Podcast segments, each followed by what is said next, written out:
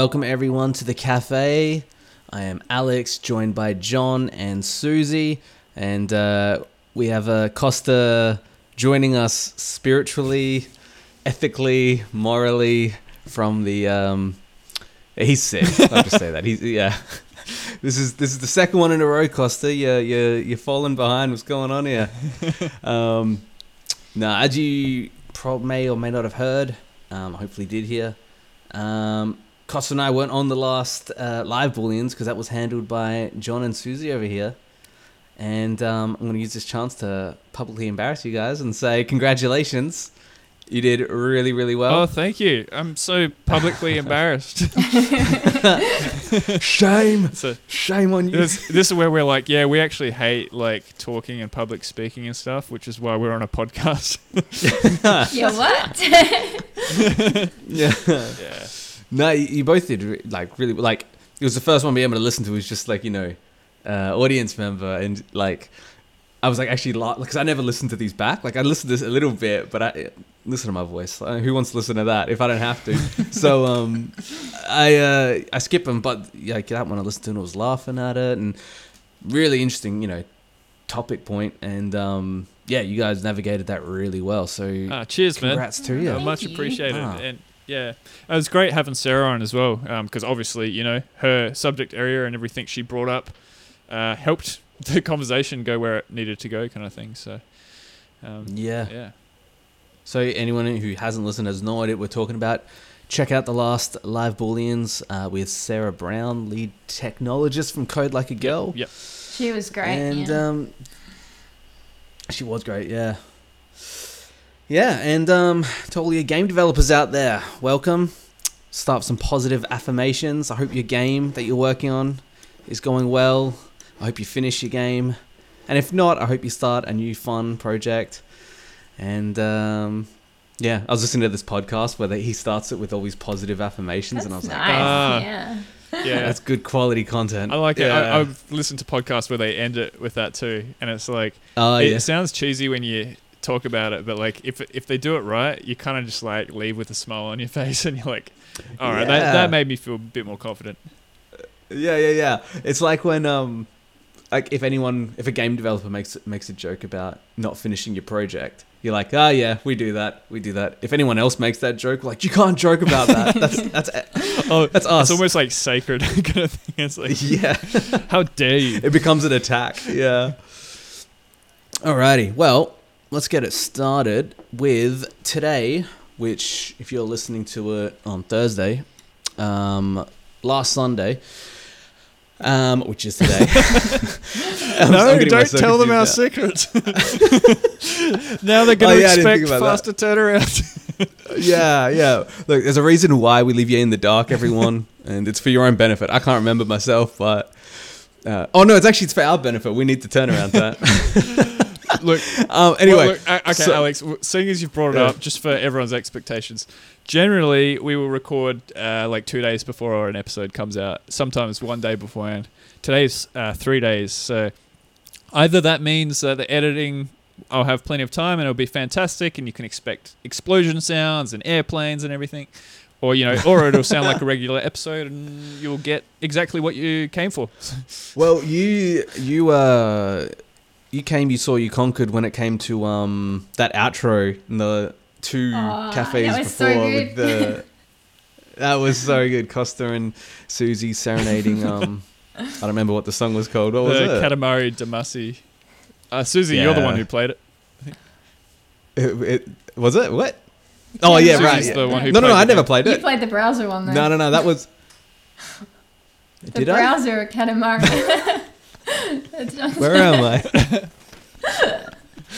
yeah, what? Are Um, those my Yeah, well, uh, um, yeah, well, so uh, Sunday today, May first, um, which is an important date in regards to this topic. Um, I attended the Game Workers Australia launch over Zoom. Uh, so Game Workers Australia, I took a whole bunch of notes um, from it for those that couldn't attend. So forgive me if I read these notes and they don't make sense. We're gonna unpack them together. Awesome. Um, so, Game Workers Australia is the new National Union for Australian Game Workers. So, um, Game Workers Australia, it's housed by Professionals Australia, a union, um, which has 18,000 workers across engineering, IT, telecommunications, and science. Um, it's, oh, I had better notes than this. It's, uh, um, let me, I posted it in the Adelaide Games Discord, so I'm just going to hop over to that like I should have done. Um, Those listening can hop onto the Discord and read along with Alex. Mm. This is true. this is true. This is yeah. the old, like, head to uh, head Crack to the, out your novels in high school and Yeah, Oh, yeah, Everyone, everyone read one to- sentence at a time. yeah. Turn to turn to channel useful Oh, I cannot deal with that. And, that uh, was so hard. Um, God, I remember us all reading uh, Great Gatsby in class. No one paying attention until the car crash. Then we were like, uh, "What? Uh, car crash? this got interesting. That's a great book. I always had to read boring books in high school. We never got to read anything fun like that. What's a What's a good book compared to Gatsby? No, Gatsby is a good book. I don't read a lot. I like so. Gatsby. It's a good one. No, no, that's what I mean. I don't think it's a Ah. good book, but I don't think anything is a good book. I- I'm sorry, guys. We're, we're going to have to need to do a, uh literature spin off podcast. Ooh, yeah. People came here for games. I am. s- I am sorry, everybody. Um. All right. So, um, let me start that again. I attended the Game Workers Australia launch. So, um, Game Workers Australia is the Australian chapter of Game Workers Unite. So, um, basically, the first time in Australian history, video game developers will be a part of a trade union. So, video games developers in Australia do not have a union. Um, all that has changed. We are now can be you can be part of a union. Um, they're also offering 50% off for the first 12 months of memberships to celebrate the launch. Um, so we'll get into that. There's a bunch of different tiers of what that gets you. Um, I should also state this sounds like a, a a plug. It is not. We are not sponsored or anything like that. Um, we are just reporting it as it is. um, so, um, yeah, they launched it today specifically because it's May 1st, which is International Workers' Day. Um, so, factors that inspired unionization for game development. Well, not inspired but why it's necessary. Um, no secret to anyone, game development is um, wrought with short term contracts, overtime, a lot of stress, a lot of bullying, um, a lot of insert studio gate, uh, you know, instances, Gamergate, uh, um, what's you know the Blizz, old Blizzard stuff. I mean, these are you know on larger scales, but this affects teams at any size. Yeah. So you now have like a, you know, literally a unionized as front for this. Um, not sorry, not for that to protect you from that. It's not. Yeah. Um. Uh, yeah. So someone also made a link in the talk between um, insurance and union dues, basically saying if you need their help, you can't access it, uh, or you can't raise issues that happened in the past unless you're a member. So stressing the importance of joining a union.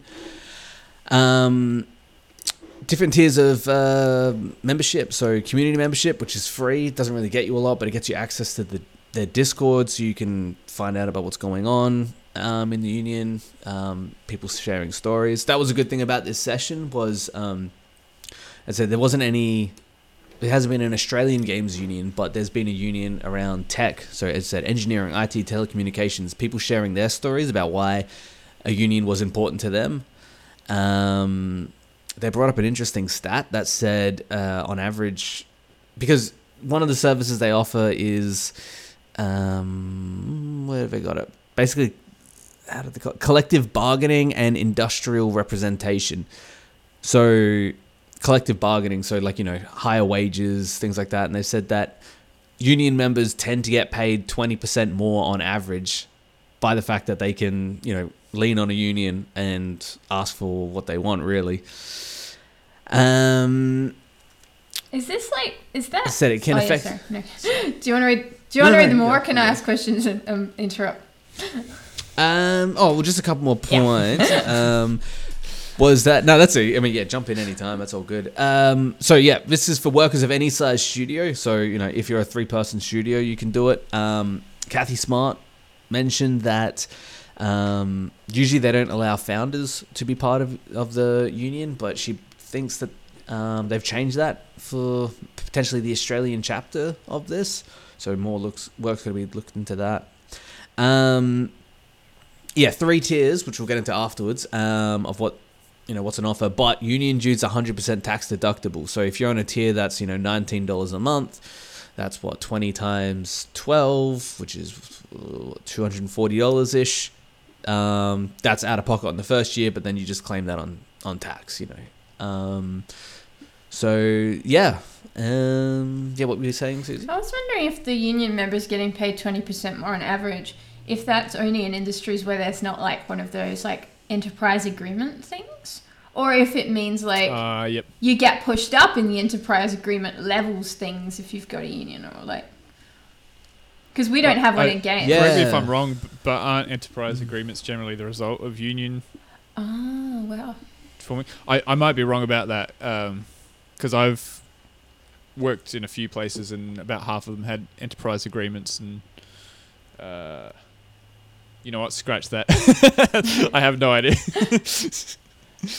Yeah, More random thoughts yeah, from it's Cafe Boy. None of us know anything about what this is. enterprise agreements. Yeah, yeah, yeah, yeah, yeah.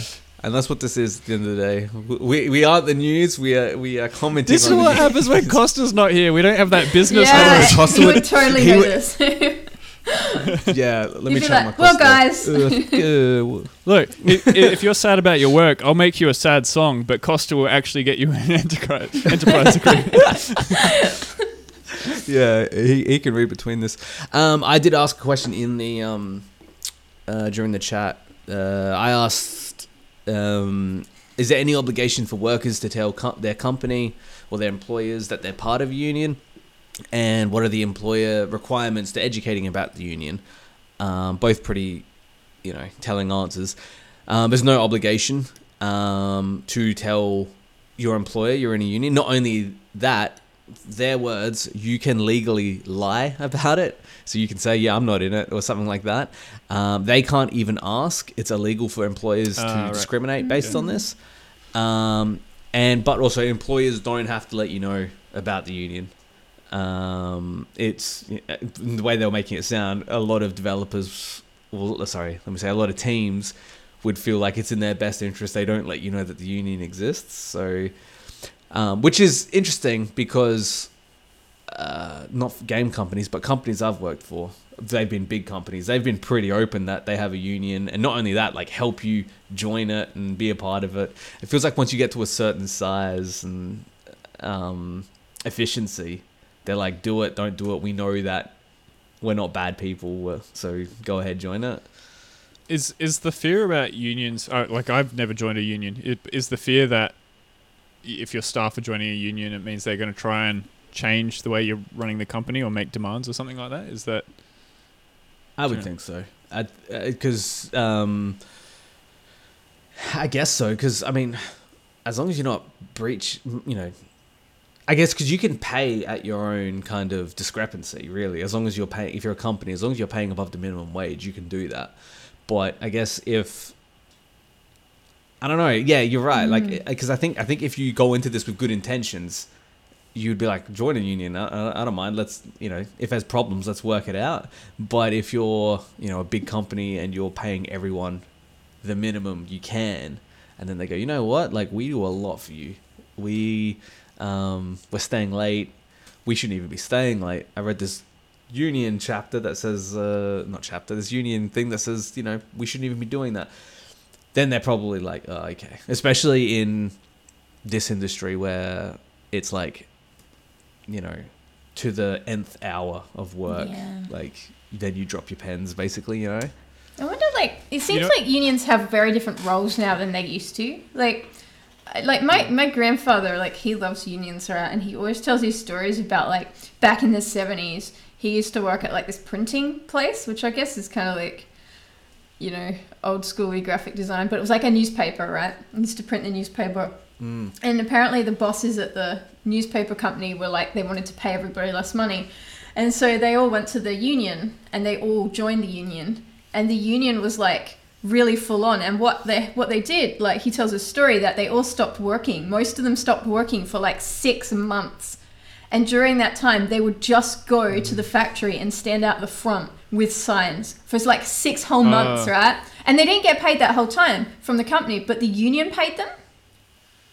Yeah. Yeah, right. So it's kind of a way to like organize with all the other workers of the same industry, uh, almost forcing the hand yeah, of the to having to make so it's a counterbalance to to the It makes sense because um, there's uh, they did mention they didn't mention anything like you know covering wages or something like that. But one of the um, benefits listed is um, professional indemnity insurance. Oh yeah Um, so peace of mind for contractors. So it wasn't like the covering wages kind of thing.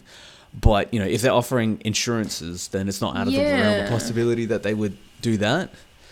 Um, And maybe it's just like nowadays but it's more like a you know by the power of people than by the power of like stopping work for six months or whatever. Like it's probably easier for people to hear about it and for something to happen, right? Like oh, a hundred of our employees are out the front. Like maybe back like in the seventies, no one would have known about that except the company and people driving past. That's a good point. Yeah. So instead of like, you know, the game doesn't get made, it's on Twitter now. it's yeah. saying, everyone knows. Do you see what this company did? yeah So he would have had to have waited six months. It could have just been like three weeks, and then they're like, "What are you doing? Pay him." Yeah. You know. actually that that's a really Um, good point like the role of social media is possibly not a replacement but yeah it's that outlet for people to be heard Mm. about Yeah. 'Cause, I mean, how uh, if if we look at a lot of the, like you were saying, Alex, the gate, like uh, troubles at uh, Activision, Oh, and right. Blizzard, and various other places. Um, did a lot of that come out as tweets, or was it journal uh, like journalists uh, reporting on it, or it was a combination of that stuff? Uh, yeah, I'm not sure about on the journalist side. I know that if there's a video game leak, it's usually someone tells a journalist. But Yeah. um, I think I think it was mainly a lot of tweets. It was a lot yeah, of I saw a lot of um, tweets about that. Yeah. And that's a scary thing, right? That gets into an existential thought process when you go like, are we better people or are we just scared of getting like not we as in us, we as in humanity. Has humanity gotten better in the last 10 years or are we just really scared of people finding out? So we're like, yeah, you know what? I I would like to empower my workers to do whatever, but really you're like don't tell anyone. yeah? Well, yeah, I don't know. I I reckon that we're more transparent. Uh, Mm. 'cause Yeah. i- if a employer stops their staff from union unionizing, you definitely hear about it. Uh, Yeah. The Like, Starbucks Yeah, thing. definitely. St- Starbucks, Yeah. Te- uh, is it Tesla and Pro- uh, Amazon as well? Oh, Yeah. Uh, uh, Apple's currently having their union kind of debate happening. I think it is. Oh my god. Yeah, that gets into such grey territory. Mm. Like uh, not not even great. Like it shouldn't be though. That's the thing. It shouldn't be grey. It should just be like pay them, pay what you want. You know, the pay pay what they want kind of thing. But Yeah, he, So he when it goes- uh, February 18th, twenty twenty two. some US Apple Store employees are working to unionize part of a growing worker backlash. So that's a union just for Apple Store workers. it's a lot of yeah right. There's a lot of industries I think that aren't unionized because like my my mum used to work in a a pharmacy. She wasn't the pharmacist. She just worked behind the counter. And I remember her saying she didn't have a um a pressure mat to stand on. Like she had to just stand on the tiles all day because, like you know, in supermarkets, supermarkets are unionized, and that's what got them pressure mats so you can stand on foam when you're standing on there for eight hours. But she didn't have that because apparently pharmacy doesn't have a union. Yeah, right. Um, I think it's kind of common for uh, industries to just not have unions. So that's that's how you can tell if someone's got a union is they have pressure mats. So yeah. so look forward Yeah, to well, this. Do they game have developers. standing You're desks and getting pressure mats. That's it, right? Like, um, you know, where I work, you have to do the whole OC health and safety thing every every six months, and uh, or, or whenever it is. And um, one of the things that uh, is like a, oh, are your feet resting on a oh yeah, the On a- 45 degree angle or whatever. 45 degree angle uh, and you select no and they're like do you need that provided for you i'm Yeah. like hmm this is a union thing and there's someone in the office who's always just like i want everything free that's coming to me so yeah i'll take that and they've never used it. It just sits there. That's amazing. But um, hey, if you got one, power to you. Hey, it's Um, power to the people. slight tangent. Um, did you guys learn anything about unions in school or uni or anything like that?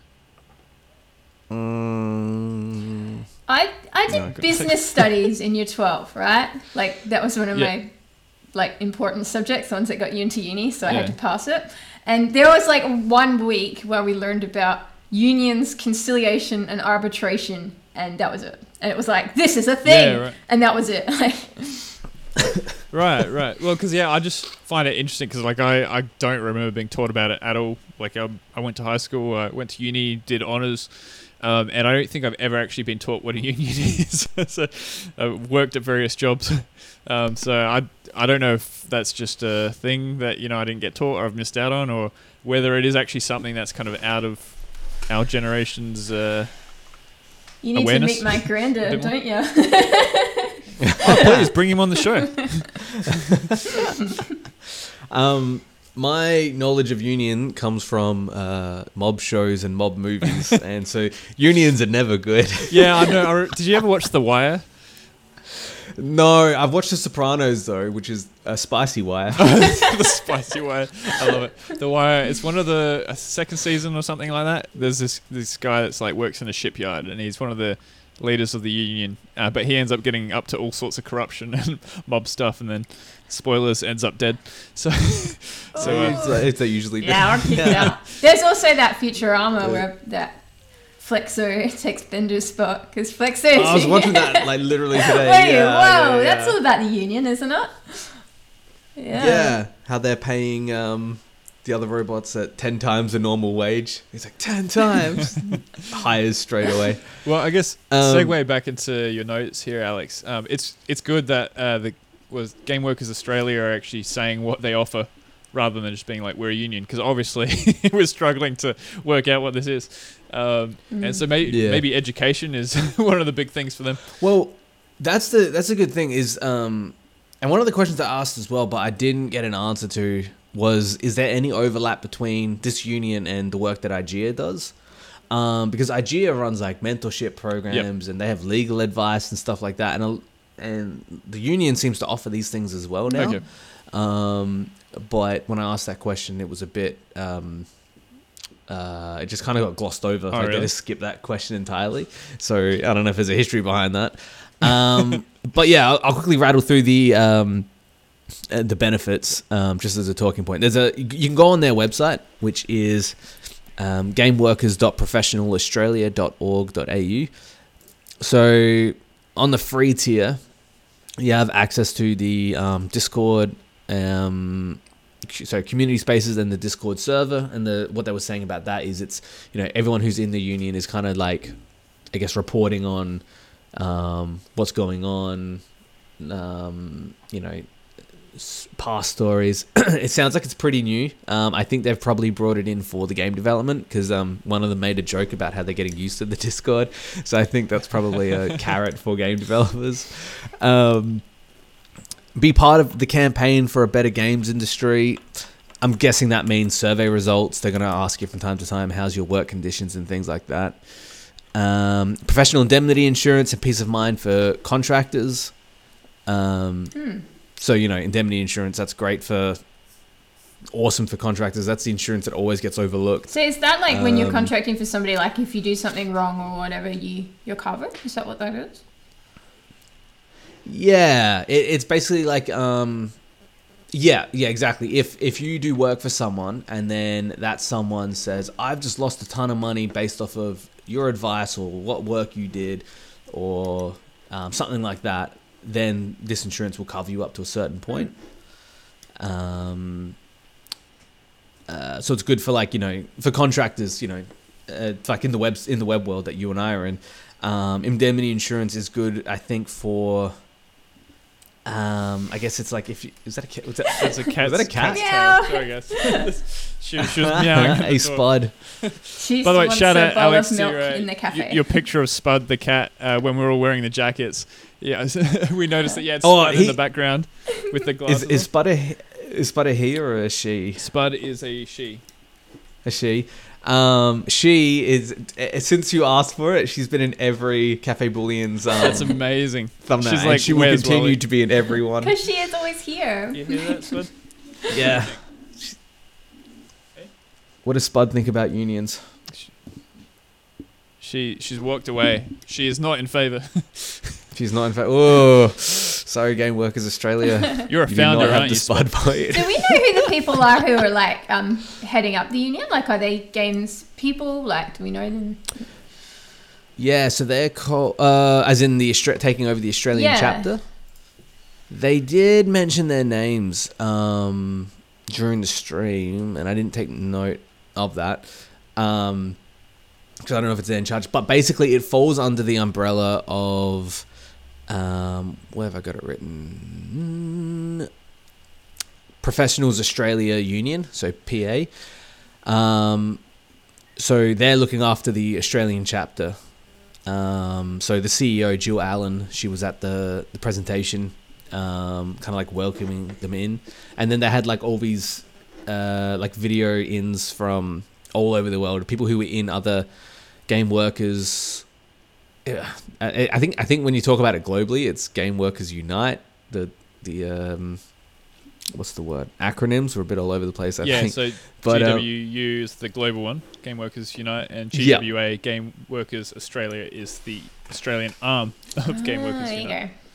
yeah, So- which, which is good Um, actually. I think just to interject. Uh, sorry, Alex. Um, it's good Yeah. that they're already an established union. I think, and that it's not just like a new startup kind of thing.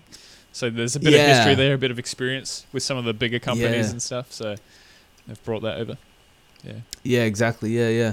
Um, but yeah, it's a, it's a it's it seems to be a really good thing, and like, I guess it's kind of a tricky one to to like um what's the word tempt a lot of game developers. Um, I think the ones that would need the protection, as in like in the small studios who are just you know being told this is how it is and that no one actually knows how it is they're the ones that probably can't afford to pay the twenty dollars a month, the forty dollars a month, or the sixty-five dollars a month. Yeah. Mm. Um, where the bigger companies, where they're probably getting paid where they could afford it, probably don't need it as much. But again, there's a there's a big parallel between this and insurance, which is you're paying for it, hoping you never have to use it. Um, Well, there's literally insurance as part of it as well. Which, yeah, if you're paying for professional indemnity, you'd be paying close to that anyway. yeah, But, but actually, you wouldn't necessarily need that if you're not a contractor. So it would be good if there was like a halfway, you know, ten dollar a month, five dollar a month option as well. I think. Yeah. so yeah, so there's there's three tiers. Um, so tier one has you know the community server, the can't be part of the campaigns, but it's got the indemnity insurance, um, workplace advice. Um, you get to vote on the union decisions and the projects, access to exclusive workshops, presentations, and courses. Then on the next tier, to add to that, you have 40 minutes via the phone, one-on-one advice from lawyers. Um, I guess that's per month, 40 minutes per month. Um, employment um, contract and independent contractor reviews. So have someone actually, you know, look at your your employment contract, which is uh, really some contracts can get interesting in the creative field. Um, cannot confirm nor deny where I would have heard any of these things from. And, and, and I'm honestly, honestly, don't look too hard into that. That's not from my personal experience or anything like that. Um, these are what you hear people say in in, uh, in conversation, like at was- I was catch gonna ups say, and things like that. Probably in the creative field as well. If uh, a contract's a little sus, word spreads pretty quickly about it. yeah, like exactly. Even if it's you know you're not meant to talk about it, people kind of figure out. Uh, I think this something doesn't seem right about this. Um, so you know, and even that, right? It, it's so bad that we can't talk about Bruno. what's in a contract. Like, Sorry. For, what, what's that? I don't know what that is. The movie. Yeah. you said we Oh, can't I haven't talk seen that, but- and I had to say Bruno because it's like the song and It- it's from Encanto, but it's like I can't believe you you haven't like everyone's heard this. It's like huge. Ah, I I live in a Wait, cave. wait, sorry. From the movie fingers Encanto. Yeah. Did you Watching- say Oh, Bruno? the Disney movie. I thought you were talking Yeah. about the movie Bruno. Oh, okay. He said we are talking I was about. like, that's a very different experience. that is incredibly different. I started thinking about the movie Juno. Oh, that's also I had very no different. idea. I was all over the place. Sorry, I'm sorry. Yeah. Forgive my yeah. Bruno interruption. no, you're fine. You're fine. I am not caught up with Disney movies. Um, It's a sad, sad situation. That's a Disney movie, isn't it? All three are Disney I know. movies. No, not really. You know what it is? You know what it is? It's in their posters. The main character always has one eyebrow up and one eyebrow down, like they're looking at me like they're better than me. That's that's and the it Shrek makes look, me right? uncomfortable. You didn't model me, Shrek Alex. invented all of them. that's that's all 3D characters in the poster. Of, you look up any 3D movie and you look at the character. They usually got their arm crossed, one eyebrow up, one eyebrow down, and like they're judging me. And uh, you're not getting my money, Disney. no, I'm kidding. You have my Al- money. Alex is Um, eternally judged by all 3D characters. Did you ever end up watching Yes, Up I'm- like we all said you had to, Alex? No, I didn't. Still have to watch Up. I don't think that one has an eyebrow up, eyebrow down. I think it's just got a grumpy old man who I There can you very go. much rela- relate and a dog. Yeah, all right. I'll, I'll start with up. Actually, you know what? Let's look up the cover to up. Let's see if there's the eyebrow up. Disney cover images. Unless that ha- uh, house is giving me the side eye. Um, yeah, no one, no one's given, no one's given the little one eyebrow up, one eyebrow down. Let- Let's check out Encanto. Encanto and Encanto cover. Uh, ah, you know what? For the, yeah. Uh, there's one in the background. One in the background. White shirt, holding the donkey. Oh yeah, that's Yeah. Luisa. Always someone in. Always someone in the um movie Oh, no. who knows they're better than me. she kind of is better than everyone though. She can lift anything. So like, Oh, Yeah. oh I can't. That's fine. um, and then the last tier of the union of tier four, tier three package is legal representation in the court or commission, um, which they highlighted was at any level, and collective bargaining and industrial representation. Um, so yeah, if if it's something you're interested in, check out their website. We'll post a link to it. Um, talk about it. Talk about it in the AGD Discord. That's what I was getting at before. It's like it, it sucks that we can't. It's it, it feels like we're still not at that point where we can just comfortably talk about, you know, workplace kind of um, shenanigans. And, and, and that's not me saying shenanigans like just brushing over what happens. I, I'm, I'm saying shenanigans is like anything. You can't talk about. Is that more the case like when you you've accepted a job and you're working at a place that you can't talk about it, or are you talking about even like jobs you don't take? Well, like, um, I guess any. Well, uh, you know, um, like I more mean like um, you know, it's just not commonplace to talk to your coworker about um what their salary is. Oh, right, You know? yeah. And then you and then and companies bank on that because then they don't want to find out that. Um, you know, Susie's making twenty grand more than you, John, or something like that. You know, in She's the, what? doing the exact same. trust me, that would never happen. Susie, forgot I, about the I know gender what pay you do gap. for a job, and I know what I do for a job, and I hope you are earning twenty grand. more. oh yeah, Honestly. for. Yeah.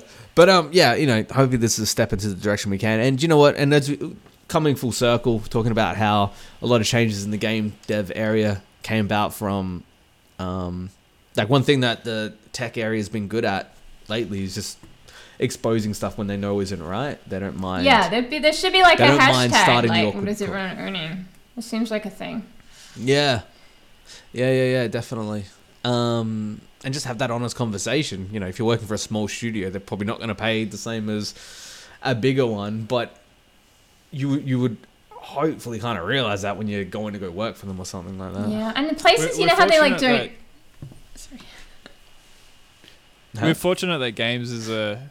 I I would imagine it's a more progressive industry, um, and you know I was I was uh, doing jury duty a while ago, a few months ago, and there was this uh, other woman that was doing it, and um, unfortunately I can't talk about any of the jury the the uh, details of the trials here, so don't ask me.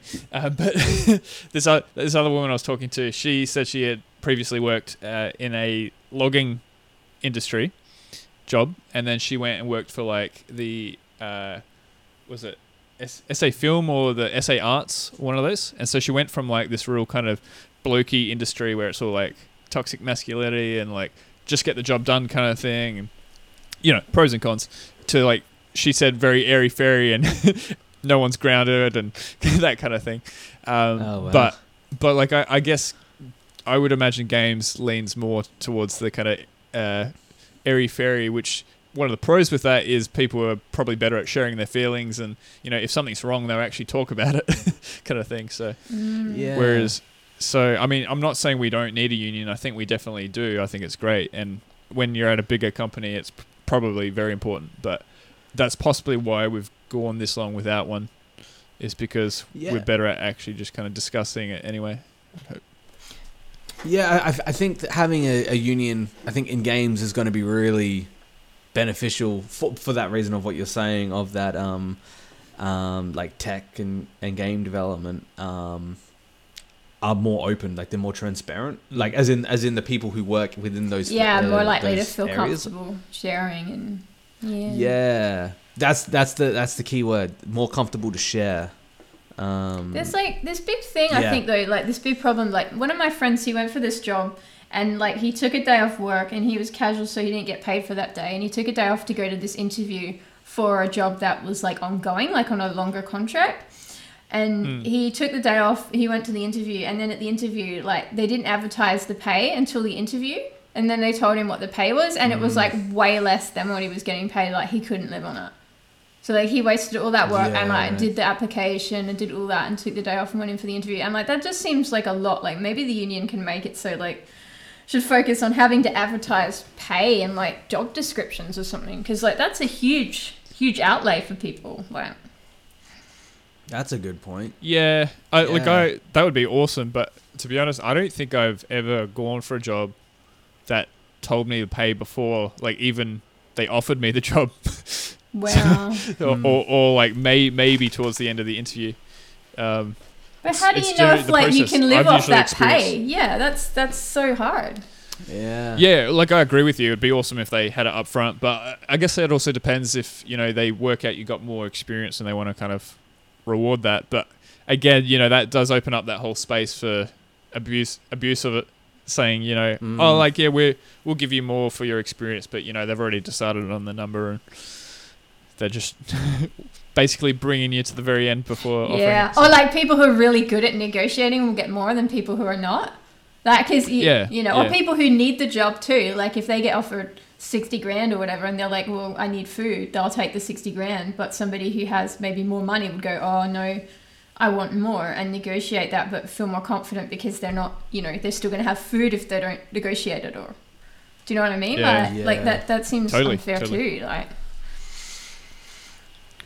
It's um, it's interesting as well because it, you, just listening to you both talk about this has made me think about the conversation you had with um, uh, uh, Sarah. I was about to call her Sam, uh, Sarah Brown, and she Yeah. said um, sixty thousand tech jobs in Australia was it year on year mm. getting created, um, and then seeing that in the union uh, that covers engineering, IT, telecommunications, and science. So would be more than sixty thousand, but goes along that thing. Only eighteen thousand are part of a union.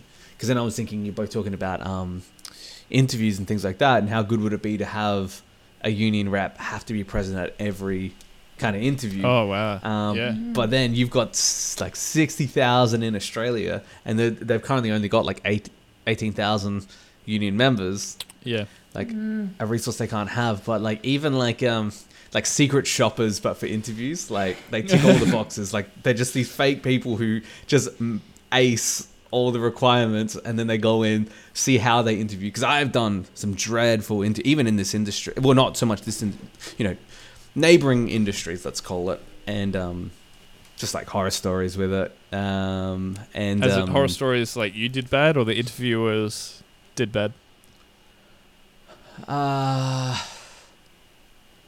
basically, like the whole thing could have been. I was very underqualified. Yeah. but the whole thing could have been avoided if they had just looked at what I had done and not called me into. Oh right, okay. Because it's similar to what Susie's saying, except they didn't get to that far. But it's me getting called into an interview, and then they go, "All right, now let's look at what you've done," and then they just tear me to shreds, rather than be like, "We're not even going to waste our time with an interview." Because you don't match our things, and I, I even said to them, "I was like, yeah, I know I don't. ma- This came on a recommendation, you know." Yeah. um even this like e- e- even like me kind of like squirming like trying to say this story and like really i should be like yeah this is the company that did it this is how bad it is Yeah, Like, so you were still not comfortable I mean- doing it. Yeah. yeah I mean, I, I get that though. Like, you, there is a certain element of like not wanting to slander companies and stuff like that, unless unless you feel like you've been really wronged. But yeah, it's a it's a hard line to walk because if you really have been wronged, then it probably should be more public. Uh, but Mm, but yeah, you know, yeah, everyone who comes out with these stories and publishes journal articles and stuff, they're basically willing to pull their own name down into the mud f- for it yeah Mm. which is why people Yeah, are like yeah, they're yeah. so brave and you know it's great that they've done it and why is it taking this long it's because well yeah you know other companies may be scared to hire you if you do it um, but yeah so that's another reason to join a union so you can avoid that whole thing um, uh, what, one correction I actually I want to make to what something I said before about so I like I said I, I hadn't really been given clear figures of what I was going to get paid for any jobs I had applied for until I got offered the job. However, you know, a few of those jobs had enterprise agreements and you know, if I was smarter back then I would have read them and so those pay levels were based on the enterprise Mm. agreements then. So Mm. it was definitely a set pay based on the roles you do. Um, it's all kind of pre-worked out, and uh, yeah, I that that was very nice to have. I think because it, it showed you like when you're going to get pay rises. It's gonna it basically had everything laid out what you could expect, and then every year I think it was or every few years. Um, this was in the uh, Lutheran schools sector. Um, they were pretty good. Staff could like vote on the enterprise agreements, and if there were changes they wanted to be made, they could kind of submit them to be reviewed.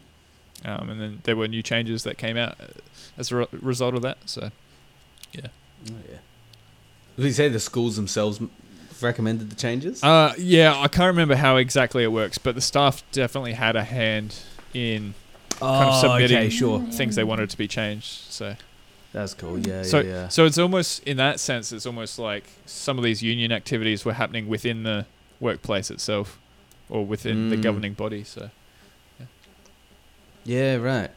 Um, yeah, I mean, it's yeah, it, it it's so much better than I guess what it was um, already with e- even without the introduction of this union. So only good things I think will come from this. Like I haven't heard anyone get kind of worried about it or anything like like that. Um, it seems to just be a good thing. Um, yeah, it'd be interesting to see how this unfolds. Speaking of uh, unfolding, like a book, like a like a history, like book, a history book. Yeah, I'll tell you something I've discovered this this not this morning, this weekend is the discovery tours by Assassin's Creed and Ubisoft. Um, okay, a do either of you guys play Assassin's Creed or have you played them at all? I have, yeah. And the No. Discovery I know Tours. some- Getting yeah. one nod. yeah, Ha- have you done the discovery tours, Susie? Yeah, I've done the one in Egypt with the the um where you go in the pyramids. Yeah, yeah, that's cool. So I, I've just been blasting through that one today. Cool. and uh, man, these are insane. So um, if you've ever played Assassin's Creed, these are you know AAA games that are set in historical settings, um, and these the stories of the games are often a fictional story that kind of ties in uh, historic characters and places. Um, however, with uh, Assassin's Creed Origins, which is the one set in Egypt, came out 2017 or something. Um, they they gave away a free DLC which was called Discovery Tour, and basically what it is is it takes out all the fighting, uh, all the kind of the gamified bits, and all the fiction, and you have essentially narrated like it's like museum tours, but you can actually just explore through the open world, uh, warp anywhere, kind of explore everything you want. Um, and they've then because it, it was uh, surprisingly successful, uh, then they did it for the next one, which was uh, Odyssey, which is set in ancient Greece, and then they've done it again for Valhalla, which is set in kind of uh, Viking Norway and uh, England at the time. Um, now the three of them take slightly different approaches, but uh, what they do is, yeah, like I said, it basically lets you explore as much as you want, and it gives you a lot of historic information. Um, and it sounds like they work closely with like um, professional historians um, and a number of them uh, in all of them. And yeah, I've found it absolutely fascinating. I, I have not learnt this much about history or civilizations so engagingly or so quickly as I have uh, just playing through these uh, this weekend. So uh, highly recommend it. Um, but I guess on that it's it's made me think a bit about our educational games, and wanted to ask you guys uh, whether you've had any good experiences with other educational games or seen anything that uh, you've you've found has been a real uh, good uh, use of the medium. So. Hmm. Educational, as in the f- the one that comes to mind with me is um, it was a DOS game. Um, I don't know if you if you both had it installed on your school computers. Um, Incredible Machine. I think Oh it was yeah, yeah, yeah. It was Yep. it was like what do you call those? Uh, yeah, call those machines? name. It's named after a person. look, look at any um, uh, music video by the OK Go. yeah. um, what do you what do you call those machines? Whether it's like you, you see the YouTube videos of people hooking up their kitchen to like pop a piece of toast by you know they drop a ping pong ball and it goes along a, a you know a, some pipe cleaners and then it goes down some swirly Uh, thing and then it Ru- Rube Goldberg machine. Rube Whoa, Goldberg that's machine. cool. the game is yeah you can basically play it online I think through those like ROM uh, through like emulators of DOS but it was just a simple it was it was pretty for the time like just a 2D Yeah. I don't know. It it took like looking at it now. It's like what what could you learn from this? I don't know. It kind of just, but not educational from like the um. It was problem solving, ah, and it, it was problem it was like solving. That's the word. I mean, I love it. You say educational, but yeah, I remember because you could like put was it like hamster wheels inside a cage, and then you had it so if a bowling ball dropped on it, then they would start running, and that, that It would, would pull turn a on. conveyor belt. Whoa. Yeah, yeah. Was yeah, it yeah. a And hamster it, in became that? a source like of animated hamster in? yeah. But it, it sounds real violent, but it's not. It's just like we're talking like old games where you know just things collided into each other and started happening. so Yeah, like you'd have like a pair of scissors just like hovering in suspended animation that would just open, and if and there's a rope going between the um, I don't know what you call it of the scissors, not the teeth, but whatever the the sharp parts of the scissors. And if you dropped a bowling ball, the same bowling ball on top of the scissors, it would make it close, and the balloon would f- float up, and that kind of stuff. So yeah, that's that's the educational game I think of. Um, oh, there's a whole series of yeah. them. The Incredible Machine, and then even more Incredible Machine. Then number two and number three, Return of the Incredible Machine, Contraptions. That's the cool. Incredible Machine, even more contraptions. I think I need to The get one of these Machine incredible machines. Mega Pack. Yeah. Oh my god. Um, If they start going 3D, I'm out. it, it- it's like it's like uh, 3D pinball. Age of Empire. yeah, yeah, yeah, yeah. It's like that. It's like Age of Empires, The Sims. It was good when it was 2D, and then when it came 3D, it was it lost Ah. its charm. you can't you can't speak negatively of The Sims. I know. Look, I, I still love Sims 3 and Sims 2, but Sims 1 is just so simple. Always. Just that 2D. Uh, what existed outside those grey bounds? We didn't know. All we knew is we called Mortimer Goth, and he would pop up right there. Oh, there is so much narrative around the goths and like Bella and how she disappears So much, yeah. on the aliens and the oh in the second one. god, like that's just that's heartbreaking. That whole story. um, we weren't talking about that. We were talking about educational games. Yes. I do happen to have a PhD in the area, believe it or not. Yes. um, All right, Susie, what's your professional opinion then?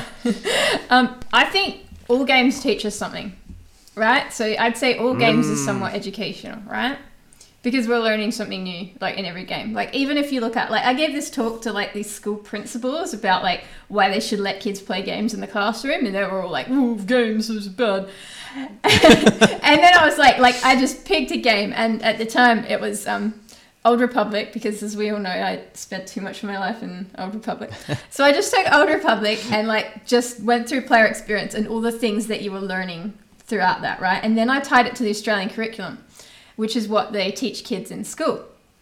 And there's heaps. So like like just from memory, like the biggest one was um, reading comprehension, right?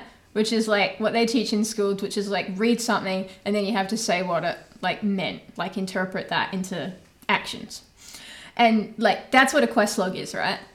Hey, here's a quest. Now do it, right? So you literally like Yeah, yeah. read yeah. the text and then you start doing the thing. So you're comprehending the text and applying it. And then you have to use a map to get to where you need to go on the quest. So you're following a map. You're looking at the coordinates. You're looking at the north, south, east, west thing, whatever that's called. I forgot. Right. So and then you're you're choosing a path. Compass. Yeah, compass that thing. and then you're making It's a compass. Doctor Susie. there we go. Maths. I can't. I Obviously, can't the maths. games need to be explicit about the compass Yes, to teach please, them. please say use the compass. But that's like the Australian curriculum, which clearly I need to do. Um, I feel bad for calling you out. no, no, no, please sorry. do. Geography or whatever it's called with the, the maps. look, I totally failed that in school. Yeah, it was certainly not. and then there's like um you know Oh. there's there's all sorts of stuff. So uh, as well as that, there's like making decisions, right? Like do I go left or right? What are the consequences of each of those decisions? Thinking ahead, how much ammo do I have? Do I need to get more before I go to the boss? Then working with others, right? Collaboration, because you know we're doing like what if we need three people to beat that boss? We got to find three people. We got to talk to them. Like basically everything you can tie into an Australian curriculum, right? So like we're learning from everything, and there's also this other really cool thing. I won't talk about it too much, but there's this thing called stealth assessment. Um, and it's really big in games. And it's basically like we teach you a thing, and then, like in the traditional sense, in schools, we'll assess you by like, what is two plus two? We've told you this, and then we expect you to tell us back, right? but in a game, it'll get you to apply it rather than just repeating Yep. it by rote. So the stealth assessment is like we're assessing that, but it's like hidden. So it's like in Mario when you mm. like you destroy villains by jumping on them, right? Mm. But then you get to Bowser, and how do you just destroy Bowser? You still jump on him, but you jump on him a bunch of times, right? And it's harder because he's moving faster. So it's like we taught you to Yeah, jump yeah. on the dudes, but now you're applying that and showing us like in a test how to do it. Mm. That's a good point because, like, from a game's point of view, they'd be like, if we showed you how to do everything, the tutorial would take forever. Where basically what you're saying is school is basically just a giant tutorial level, Yeah. but it only applies to there is no Bowser in it. It's just saying this is how you jump on all the enemies, and then you go out in the real world, and your first day, they're like, okay, cool, jump on Bowser. Exactly, right? And like plus who wants to do that? Like who wants to just remember it? Like how hard it's so much harder to remember it just to repeat it Yeah. than it is to apply it. Definitely, the application is so important there. Mm. Yeah, Hey, that just reminds me. So I remember being in primary school and going to having a spelling test, and one of the words was flare, I think it was, and it's like I knew how to spell it because it was the name of a move in Pokemon, and so I had like had to learn how to read it while playing Pokemon, and I love it. So, Look at that, see? In practice. It's There you go. it's such a chicken and egg thing, right? Because like the comprehension skills you would need to um, play a game, you think would be taught traditionally in school, kind of you know, like being able to read and and follow things and stuff like that. That's what I was about to say, and then when you saying that, like you learn how to spell flare because of a video hmm. game. It makes you wonder why isn't the whole process gamified? Yeah, well, Well, they're trying to. A lot, there's a lot Yeah. of push for it. Yeah. There's a lot of push for it. And hmm. like if you take my, my son, right, like he didn't want to learn to read. He thought it was boring. He didn't want to learn to read. But he really wanted to play Undertale. Right? oh, nice. So I'm not ah. kidding. He learned to read because he played Undertale. Like even when he wasn't playing Undertale, he was like, I was like, "Are you gonna read a book?" And he was like, "Yeah, because then I'll get better at playing Undertale."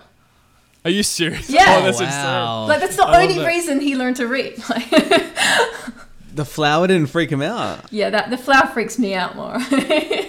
yeah. Oh my Yeah. god, he's a brave kid. g- you got to get him playing uh, Maths Invaders. I don't know if you guys ever played that. It's like Space Invaders where you had to type in the answers to ca- calculations Yeah. to shoot. I had this one. oh, fudge. I'm not gonna remember what it was called. I'm pretty sure it was a DOS style game as well. Um, it was Math Ace is what it was called, right? And the spleen, spleen, good job. The screen was split in half, and on the left half, you'd have all these. Why didn't I think of this before? You had all these. Um, it was just like an empty yellow screen, right? That would get populated with questions. But on the right side of the screen was a. It was like a motherboard. It was like a like a computer chip. It was just a grid of computer chips on a green board and a virus. It, it looked like a green snake thing, right? It would just spawn on one of those things and would kind of just like hover around. And if you left it too long, um, it would move to the next chip and start chomping at it and it would make this like real like distorted sound.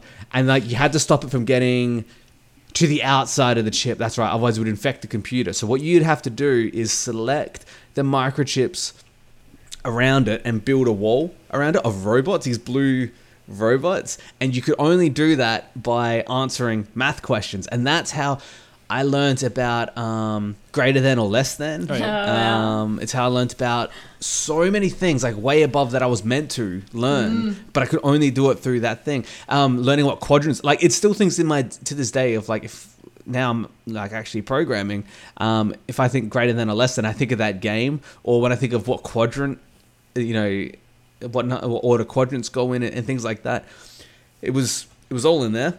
Of course, the game was also I had the actual legit version, but the game was buggy and just wouldn't display the um uh, answers sometimes. So it would just tell you to pick the box, and it would just be these like empty buttons, and you would a lot of the game was just guessing what should have been in that box.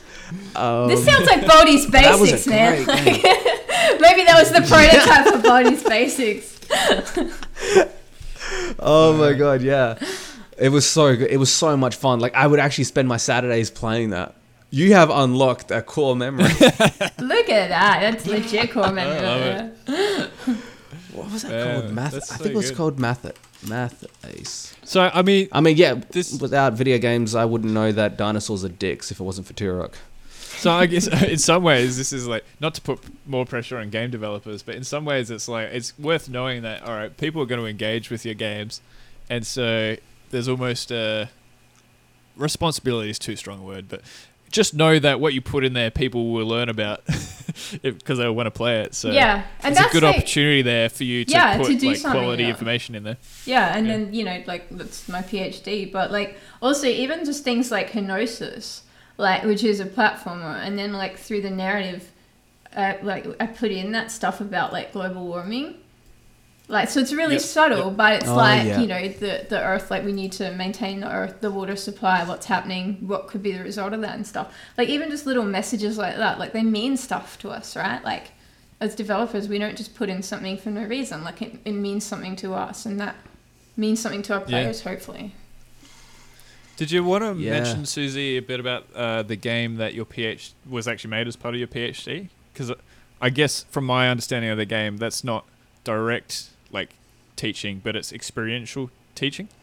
Mm. Yeah, yeah. So that's like a perspectives thing. So like in um, Hannah, you play as a friend of Hannah, and she's experiencing domestic violence, and like when she talks to you, you indirectly learn some of the things that people experience when they're going through domestic violence, or like some of the challenges that they face just just through talking to her. Yeah. and wow. a- again, like with lots of games that you play, like that perspective and that experience is like super important, right? Because like you know, like how do we know what it's like to be a Jedi? Like, how do we know what it's like Yeah, to yeah. to you know do do anything like to to be any of these things? It's because we've played games, right? Like my friend, he has this tattoo and it says "I've lived a thousand lives" and it's got a controller on it.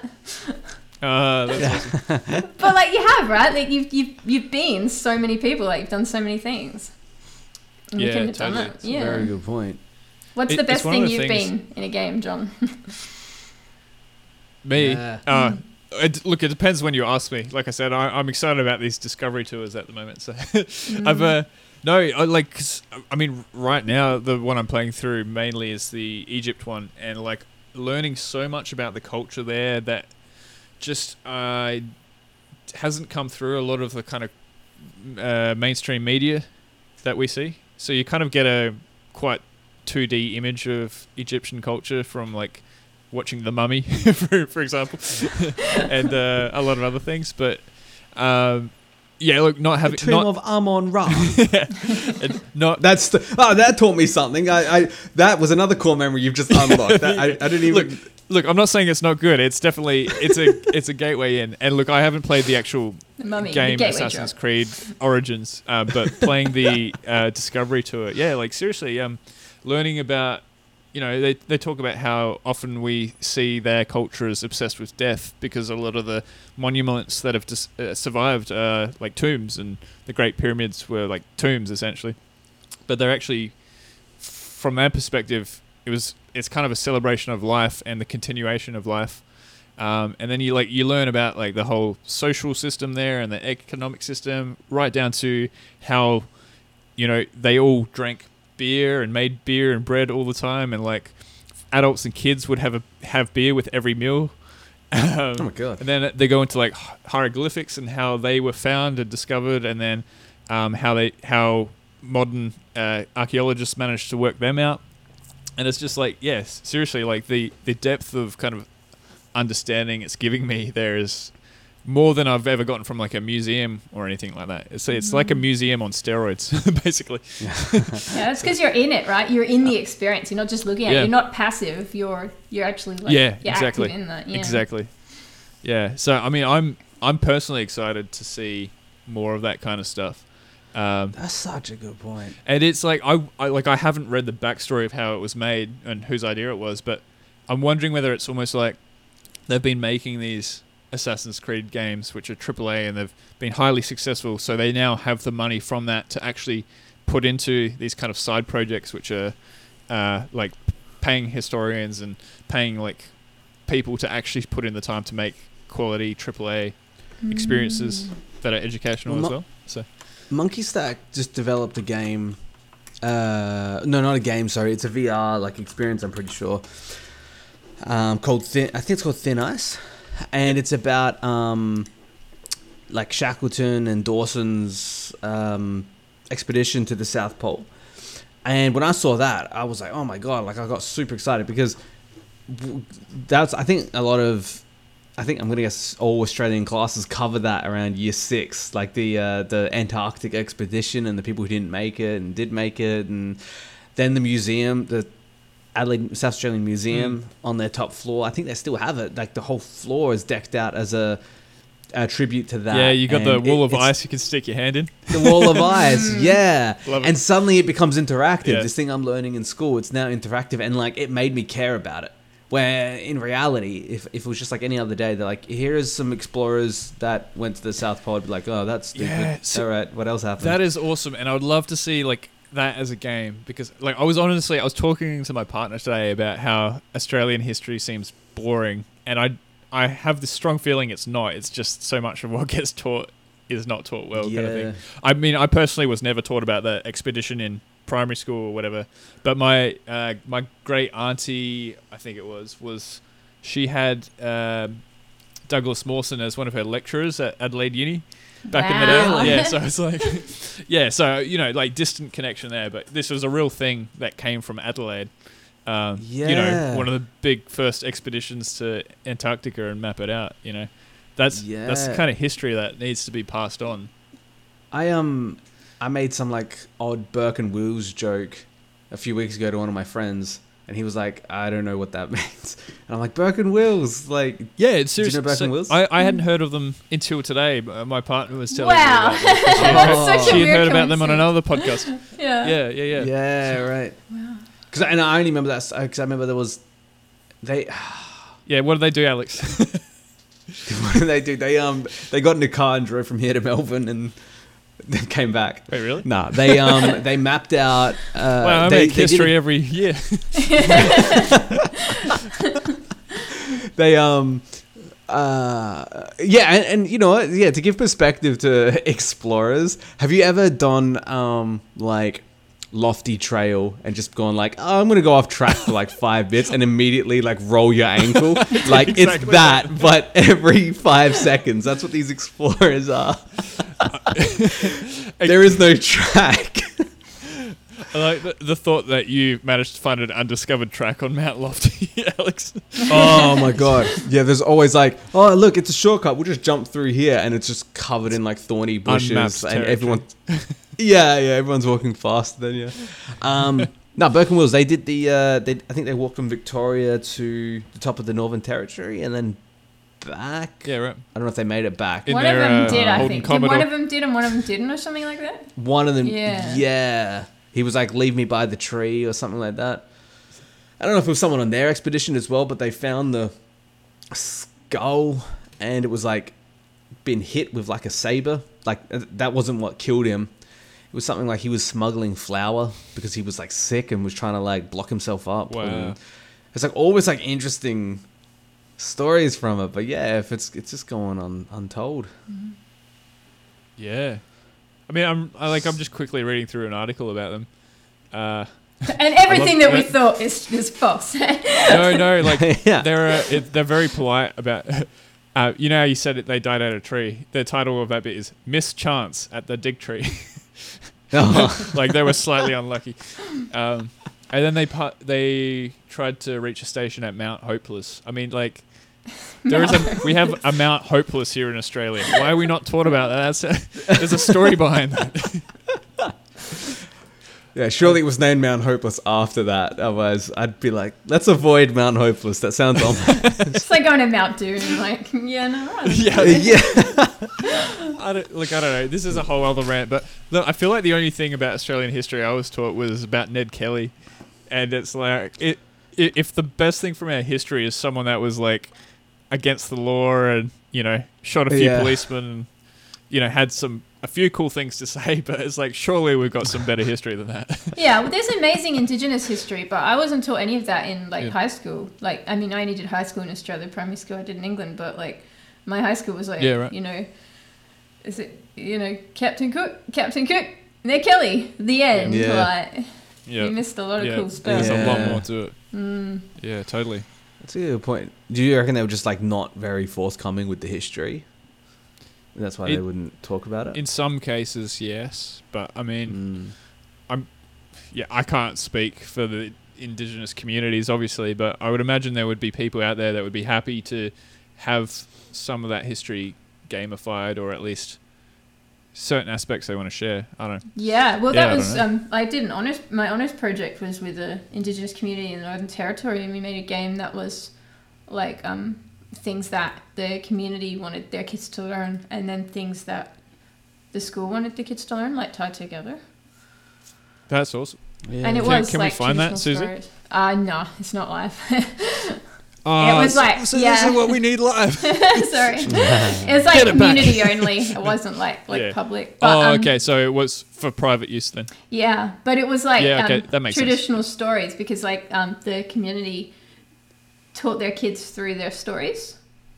Yep. So like there was a story about um, and I got permission to share the story for the game, but it was a story about like a snake that drank all the water, and Mm. it's about um like uh like global warming and like the changes in seasons and things like that about how like what will happen when all the water dries up why you need to look after it because the snake might drink it and it might all go Yeah, right. so Is that the one you have to make it? They make the snake laugh. Was there was another? I, oh I yeah think you're talking about another the yeah the heard. frog the frog that you make that's Tiddalik i think is that right Right. Yeah. Yeah. yeah, that's from a different community but um Right. yeah Of course it is. similar yeah, idea sorry. that's a pretty cool idea but like i love that idea that you teach through the stories because like again it's like how we were saying you learn better from games you're gonna learn i'm gonna learn way better from a story than i am from just being told oh the water dries up like Well, they that there's a. I feel like there's a point to that is um. I I don't know. Remember where I read this, but that in the span of like human history, we've only been reading for like a pinprick at the end, but we've been talking the entire time. Yeah. So Yeah. stories are be- stories better passed. Like we we're just better listeners than we are readers. Um, it just comes like w- I'm. That's a blanket statement, but most people are better listeners than readers because it comes more naturally to us, just because we're evolved that way or something. Mm, and drawing too. Yeah, hey, right. like cave paintings and stuff. Yeah. Like, yeah. Like literacy is only is not very old considering human history. You know. especially widespread literacy. So like Yeah. having uh, like the common person being able to read and write is only quite recent, and being able to bank on that. Yeah. Which is why it's Yeah, yeah, it's yeah. interesting if you look at like a lot of, uh, I say ancient or like quite old written stories. You have to remember that to write something down was incredibly like it had to be incredibly important, basically, Mm. because uh, depending on the culture, yeah. Because but then it- before that it was all oral which then as well that's when you take into account like a lot of like really old stories can seem quite symbolic and or like very uh, poetic and stuff and that's often Mm. because they had to be remembered and retold generation after generation And if you tell something too interesting, Christian Church would like to know your location, and then they burn the library down, and then you get the Dark Ages. which the dark ages apparently misconception didn't actually happen there all right Whoa. I'm gonna link you guys to a yeah wikipedia article i found the other night uh, list of misconceptions well, here But we go. yeah, no, I think yeah. Look, I obviously I'm not an expert on this, but Dark Ages I suspect was a sort of period of time at a certain location, um, like namely probably England uh, or certain parts of England, but you know other parts of the world were having like their ren- renaissance at the same time, and they're in, having huge scientific discoveries and everything, and yeah. There, there is a lot that we get taught in school that, that is either not quite true or you know slightly opposite. Yeah, it's very Wow. perspective based, isn't it? Like Yeah, you know, like Mm, yeah. that. Um, you know, who writes history? the winners. Yeah. Anyway, should bring this back to games. As fascinating as this all is, we do need to. Yeah, we a- do need to have a spin-off podcast sometime. um, here's a here's our question, guys. One of our questions bullshit. is: if we did a spin-off podcast that wasn't exactly about games, what would you want it to be about? Literature, history, fashion. uh, just Susie playing ukulele for an hour and a half. Um, Yeah. give us your give us your suggestions. what about a Um, mystery science theater thing where we just watch movies and say funny stuff? That'd be great. That'd be great. Um, all right, but I'll hand over to Susie for the next article. Susie, Oh. something about leaked documents. Yeah, leaked documents that we have to decode with our super crypt decrypting software. um, no, not really. call Robert Langdon. It was just on. It was just on Twitter, but um, uh, there were some leaked documents uh, suggesting that Twitch is thinking of moving its revenue split to 50-50 instead of 70-30. Um, but already, yeah, apparently only the biggest. I had to look into this because I don't know, but apparently only the biggest streamers get 70 already. Um, most of them, most streamers get 50-50. Um, and it's not publicly released how much people get. Um, and people have to sign an NDA when they start partnering with Twitch. Um, but I found an article where a content creator named Harris Heller says that to get 70 30, Twitch streamers have to maintain a thousand average subscribers for a couple of months. Um, so, yeah, so it's already like it's, I guess, pretty big streamers who are getting that 70 30. Do you guys think that if like they dropped that, people would go? And also, do you think that that affects people who are career streamers? Like, do you think they wouldn't consider, or they couldn't be career Yeah. streamers anymore? Like, This is interesting because you read you read the first bit and you go dropping from seventy percent to the creator to fifty percent. You go, wow, they're taking away our money. But then you read the second bit about how most people are already 50-50, mm. but then the top ones are seventy, and you go, oh wow, they're actually making it balanced for everyone. so, um, Well, that's the thing. Like, why did it? Why is it? Um, like, how is it not the other way around? Like, how is it not? yeah. Like, it's like the opposite of how taxes work, right? The rich get taxed more, and the poor don't because they don't have the money to tax. It's like, why do they take more from the people who don't have the money than the people who clearly do have the money? I wonder It's if it's it's because like- they bring more people to the platform. Yeah, I think it's well. that, and I think it's too also like encouraging, like, oh, look at you, you're making heaps of people to the platform. You Yeah. can make this full time, like, make more videos, make more content. Like, But if, if you think about it, like, imagine if Ninja goes, right? Like, Ninja says, I don't want 50, 50, I want 70. And Ninja goes to, I don't know, Facebook Gaming or Mixer or whatever I it's think he did leave, didn't he? Yeah, but he came back, right? I- Before I- this. I heard. Ah. I heard that ninja died from uh, disease. I was li- What? ligma- was it called? Ah. Ah, right right. into it. Har, har, har. We're resurrecting long dead memes. But like seriously though, like if if like I don't know, like does this just seem a bit like Bezos space? Like I don't know, like do they need Wait, more money say at this point? space? Eh, Wait, do A- Amazon own Twitch? don't they? yeah. Yeah. Yeah, right. Oh, I guess it is Bezos space then. Mm, Yeah. Um, he needs to go They got to a lot of things- or something. Like Yeah, yeah. This is all to fund him going to space. There's a lot of weird things tied up with the Amazon thing. Like you can get the one Amazon account and it covers you for Amazon Prime, Amazon, uh, sorry, Twitch Prime, Amazon Prime. Like, it, uh, and it's cheaper than all the other things. And then they just aren't paying people properly. Not properly because they're paying them properly because they're agreeing to it, but it's not a mm. fair agreement. Yeah, I, I wouldn't think. That's a hard one mm. um, because I, I don't know the numbers and stuff like that. But I mean, yeah, why do they need fifty percent of a? And then it's it's the rules around it as well of like how you access certain things. So ad revenue, you can only they will make money off of your platform. Um, you know, selling ad space, but they're only going to pay it to you once you hit a hundred dollars.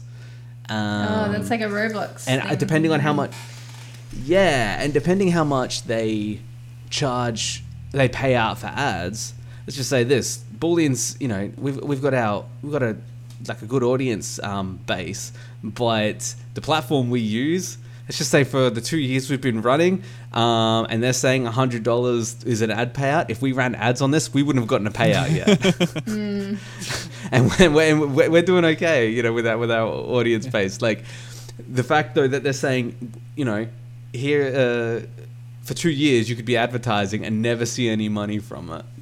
Do, do you guys remember a couple episodes back we are talking about Meta and how they're going to take a 45% cut on NFT Mm, transactions? 47. And we were like, that is disgusting. um, Mm. Yeah, finding out that Twitch takes 50% cut, that's Yeah. far out. It's a, it's a weird thing because it's a symbiotic relationship, right? Because it's Yeah. like they don't get any the, the streamers don't get anything without the platform, and the platform can't get anything without the streamers. Yep. But there's more Um, options for streamers, right? Like we, they could go somewhere else. It seems, but it, Probably it, yeah. I don't YouTube's know. probably the only big one.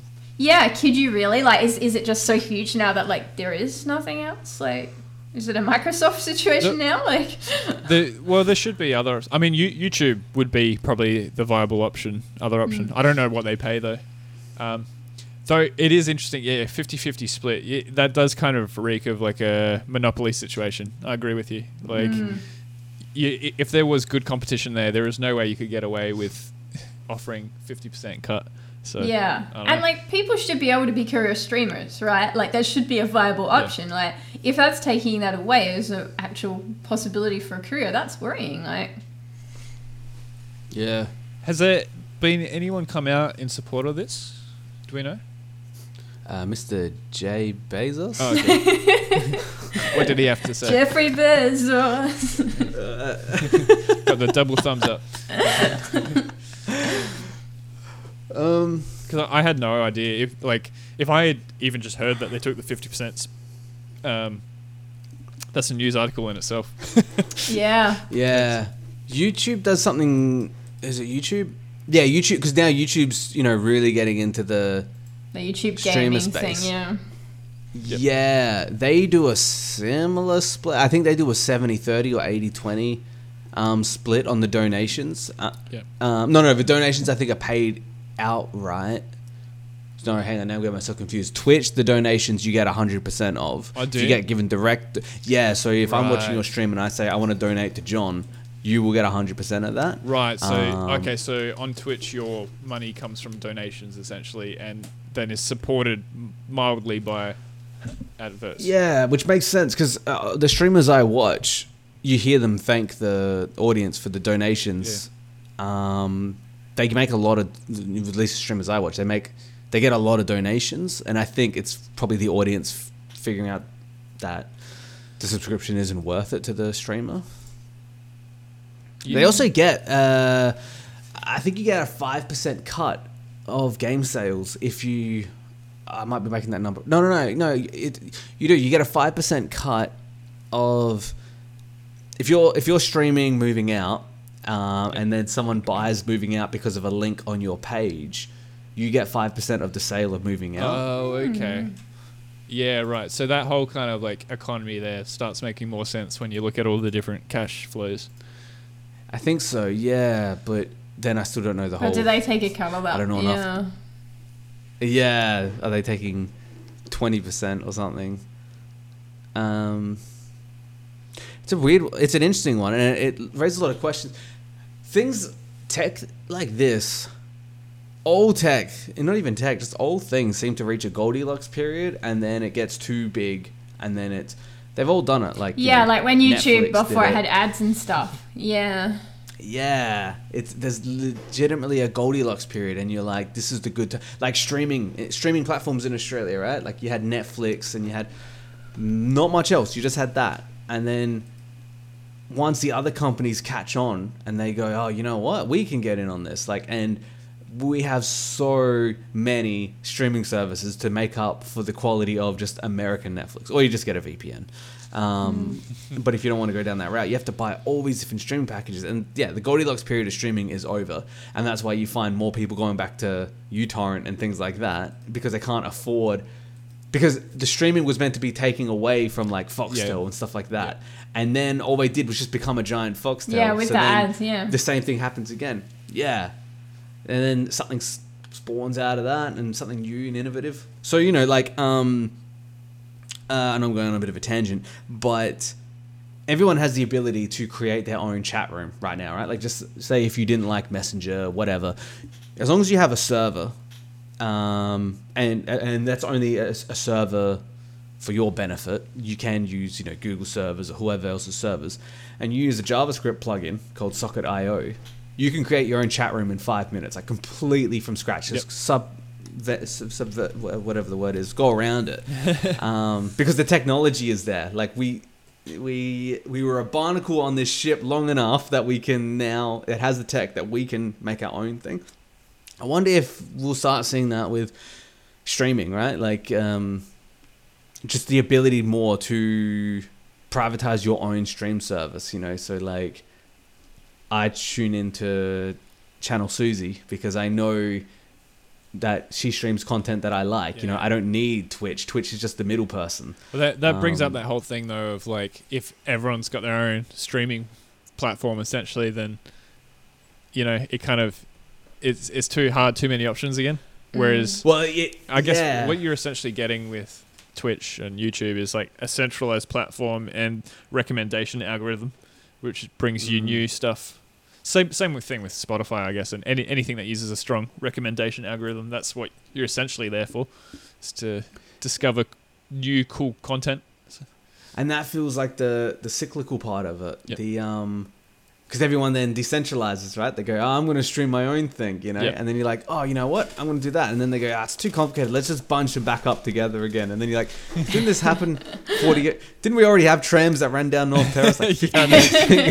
That's right. I remember someone was talking about they should invent like a website where it's subs- you, you pay one subscription fee and then it subscribes to like all the different video streaming websites like Netflix, Stan, everything.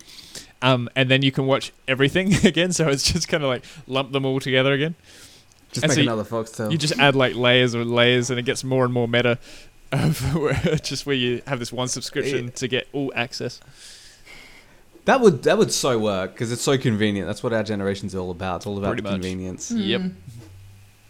I have this theory that um uh oh, this is deep down and this is no longer but it's along Let's that hear line it. Why not right? for this episode?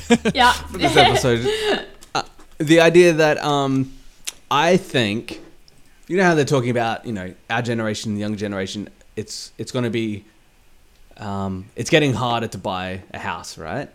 So I think they'll change what it means to. Again, I say they. They is the great calling sign of any kind of conspiracy theory because you don't have to point facts. The- you don't have to say who. The Secret Illuminati Council. themselves. Um, I think yeah, I think they're going to change what it means to have a house, right? Because you know, I don't really go for conspiracy theories, but the uh, one that I could make up and could believe is the idea of shipping container houses, right? Yep. Where they go, where I go, you know, they've literally sold us on the idea of us living in things that used to have furniture in it. You know, and but we go, oh, but they look so cool. And I'm like, yeah, see, they've convinced you that you don't want a house, you want a shipping container, right? So if you explore that idea further, and they go, all right, well, you're not going to be able to afford houses, so let's change what it means to live, right? Yep. So instead of calling it renting, you're now buying a subscription to say Amazon quarters, right? Oh, okay. And Amazon just have a stack of apartments that are just modular. You pay for the service you want, or your washing's done communally, or whatever like that. Um, so you don't have to pay for electricity. You don't have to pay for rent. You don't have to pay for food. You don't have to pay for washing. It's all just one subscription. Yep. Like Yep. they would sell us on that so easily, right? But it's still renting. It's even worse because you lose choice. But they go, but you need a company big enough with the collateral, right? So it'd be like Meta Housing or it'd be Amazon Housing or something like that. yeah. Well, you, you're paying for the convenience there, so then you don't have to worry about that stuff, and you can focus Yeah. on. Yeah, it's actually probably a pretty good idea. I know, like it's it's uh, scary if it's like one company owns all that, but it, But it, it's, it's that idea. It's convenient. it's it's selling it of what it is. It's like, I what you don't need a house. Like, what do you need land for? What do you need a yard for? Like, we'll just take care of it. Or like, yeah. So this went so far away from games. I don't know how we got onto this. Subscription services. Oh, yeah. Uh, Xbox Game well, Pass. yeah, I'll uh, tell you where go. that is relevant to games is that uh, as as games get better and stuff, people spend more time in virtual worlds. Something like that probably is more viable because they go Yeah. like I- I'm not saying it's healthy, but more viable in that people are willing to live in a shipping container because like they get their thing. exploration elsewhere. I think it was Alex that was telling, talking on the podcast a while back about how um, people who live in like big apartments in s- countries with small houses use the Mm. the um, Oculus Cinema thing, like because it feels like going to The going cinema to, and the yeah. lounge room. That's amazing. Yeah, because they can't access the cinema and they don't have like big screen TVs on these living rooms. They don't have. They live in the their unit. It's, just, it's like in Japan. I know it's big in Japan because their bedroom their their bedroom is their flat basically. You know. Yeah, so they just sit in there and they they're in this giant and there's like this the hum of like the air conditioning you know, and that and that kind of stuff. Um, yeah, it's exactly that. They they they say on it. I love that there's But a in their case, simulated hum do? of an air conditioner. it's like Yeah, it's that like stuff works. loud enough that it interrupts the movie that you're trying to watch, just so you have that experience. I hope they've got an obnoxious guy in the back being like, "Oh, come on! I know what happens next." Have you done those those virtual cinemas? Oh, with In with the the, all the other people in like uh, VR chat. Yeah. Yeah, I, I love those where you're like you're watching a movie and you like look to your side and someone's just staring at you. oh, that's creepy. yeah, it is. I like to think that we're both just looking at each other Yeah, like, are we really doing this? Like I didn't. And come then you here- can if I throw to stuff watch a at the movie, screen. I would go to Netflix or something. yeah. I don't like Oh that my idea. That's really off-putting. Like I have no interest in that at all now. Like you've completely Yeah. killed that for It's- me. Now. I, It's- I haven't done it. Yeah, it's it's not a thing here that much, but in America and especially in lockdown, I, I heard a lot of people getting into it. Um, VR chat, they love it over there, and it provides a huge opportunity for. Um, this is this pre-meta, um, but it provides the opportunity for content creators to make avatars for people. Yeah. So it'd Yeah. be stories of people contracting out, I want this specific character or something like that. But it's big over there. They they can go anywhere. They'll they'll generate bars. They'll generate you know, pool holes, like whatever, and just talk to randoms for the night. Um, it's it's you know our pretty cool, yeah. We had the the chat room that was all black, and then it had the rainbow colored text for each different line or whatever it was, and like MSN message. it's like the new version of that, you know? Yeah, and I mean, there's been. Uh, I don't know if you guys remember. There was IMVU. It was a virtual chat. I Mm. think oh it was yeah. specifically for dating or something. I just remember the banner adverts when I was in high school, and uh, there was um, uh, Second Life. Second Life, There's yeah. big like and that Habbo well. Hotel. That was like the Habbo IMDb, Hotel, I yeah. think. Yeah. Yeah. All the kind of. I had- ones. Yeah. Ah, Skype had one. I forgot what it was called. You had little avatars and deck out your apartment. It was very 2007. Wow. Speaking of tangent, guys. All right, I'm going to steal Hmm. this news from another podcast I was listening to, uh, which is Cyber by Vice. Go check it out. Um, apparently, did you guys ever play Club Penguin? Nah. Uh, but no, I did. I did. Sorry, I did. Yep. Uh, so it's cute, cute, cute little MMO where you're a penguin, just 2D. Uh, Uh-huh. there's this conspiracy about an iceberg that you could flip if everyone stood on one side of it, which was not true. And the developers started banning people who tried doing it because everyone was doing it. Um, anyway, whole thing got shut down after it was bought by Disney. I think um, people have booted it up, back up, and made pirate, uh, pirate like private servers for it. And uh, I'm pretty sure like Disney's come after them hard Oh my Oh because it's like copyright infringement and stuff. Yeah. That's so sad. If you're not they didn't do using the IP, like let someone Yeah. else. That sucks. Yeah, I know. Oh, maybe they've got plans to make a live action movie out of Club Penguin or something. Oh, you know they will. yeah. It'll be it'll be aimed at kids who weren't even. See, that needs to be an adult movie. That that's why it can't be a Disney movie because it's going to be aimed at kids who weren't alive to see Oh, yeah, Club Penguin and are going to have no context about what Yeah. that is. But Or- the parents or will be it's gonna like, be yeah. animated. yeah. Or it's going to be animated and they're going to have that one eyebrow raised. Ah. and you won't be able to and, watch then, it. and then check my yeah. my social media will be Oh, boycott Club Penguin. All right, moving on, moving on. We'll go to Alex, who is now talking about moving out. Ah, oh, look at good. This is just a quick one, um, and it happened a few days ago. But uh, moving out, the Sydney-based game um, uh, from SMG Studios has reached one million sales. Woo! Um, woo! So we we had um, Ashley Ringrose on the podcast uh, a year or two years ago. Um, so big congrats to him and the team. And um, yeah, have have either of you had a chance to play that game before? no, I bought it because it was on sale on Switch recently, but I haven't played it yet. Yeah, you you were the you were the one millionth Big Mac that ticked it over. I was, I was. Is 'cause that my the one with saw the it. She was physics? like, "Yeah, I want to play that." Like where the physics are all weird. Yeah, yeah, that it's got a two player, right? yeah, yeah. yeah, I played that with my son, and it was yeah, pretty pretty cool, pretty hilarious. There's a lot Like of surgeon fun. simulator Yeah. style, like where everything's extreme and most yeah. Yeah. yeah, it was good. That's Yeah, cute. Surgeon Simulator Overcooked. Yeah, it, it's it's real great. Um, hearing the work they put into that, like the thousands of hours of playtesting and how they got different people to come in. I think they just tempted them with pizza and things like that. Just constantly had people playtesting. Yeah. Like that's a game you have to playtest. It's Yeah. so that physics stuff. yeah, I Ugh. can't. Well, I do hear people say that about moving out and Overcooked as well, just how fun they are and like how they play it with their kids and their family. Mm. Yeah. All right, everyone. What do you reckon? Yeah, we can wrap it up there, but we got to pick a question. So, apart from the the bully and spin off, I like that question. I thought it was a good question. question. We'll ask that one, What but what's uh, gaming related? Uh, I reckon you're um the the educational game. What Mm. kind of educational games have you played? Yeah, actually, I'd be really What a- What's something what cool you learned from say. a game? Yes, What's something cool you've learned from that's a a game? good one. What What is the coolest thing that you've learned from a game? Yeah. Let's do it. All right. Thank you everyone for joining us at the cafe. And um, we will see you in a fortnight. And, and everyone, send your thoughts and prayers to Costa. yes. Thoughts yes. and prayers. You cannot miss another podcast. Thoughts and prayers. Awesome. All right. All right, catch you guys. See ya. Yeah.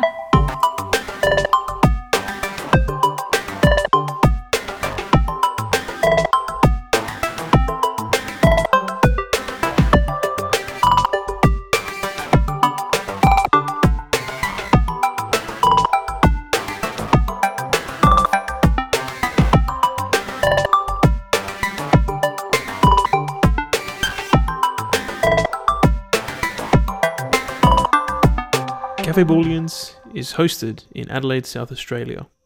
If you know of anything happening or would like to reach out to us or have a chat, You can find us on Twitter at LiveBooleans or by emailing us at hello at livebooleans.com.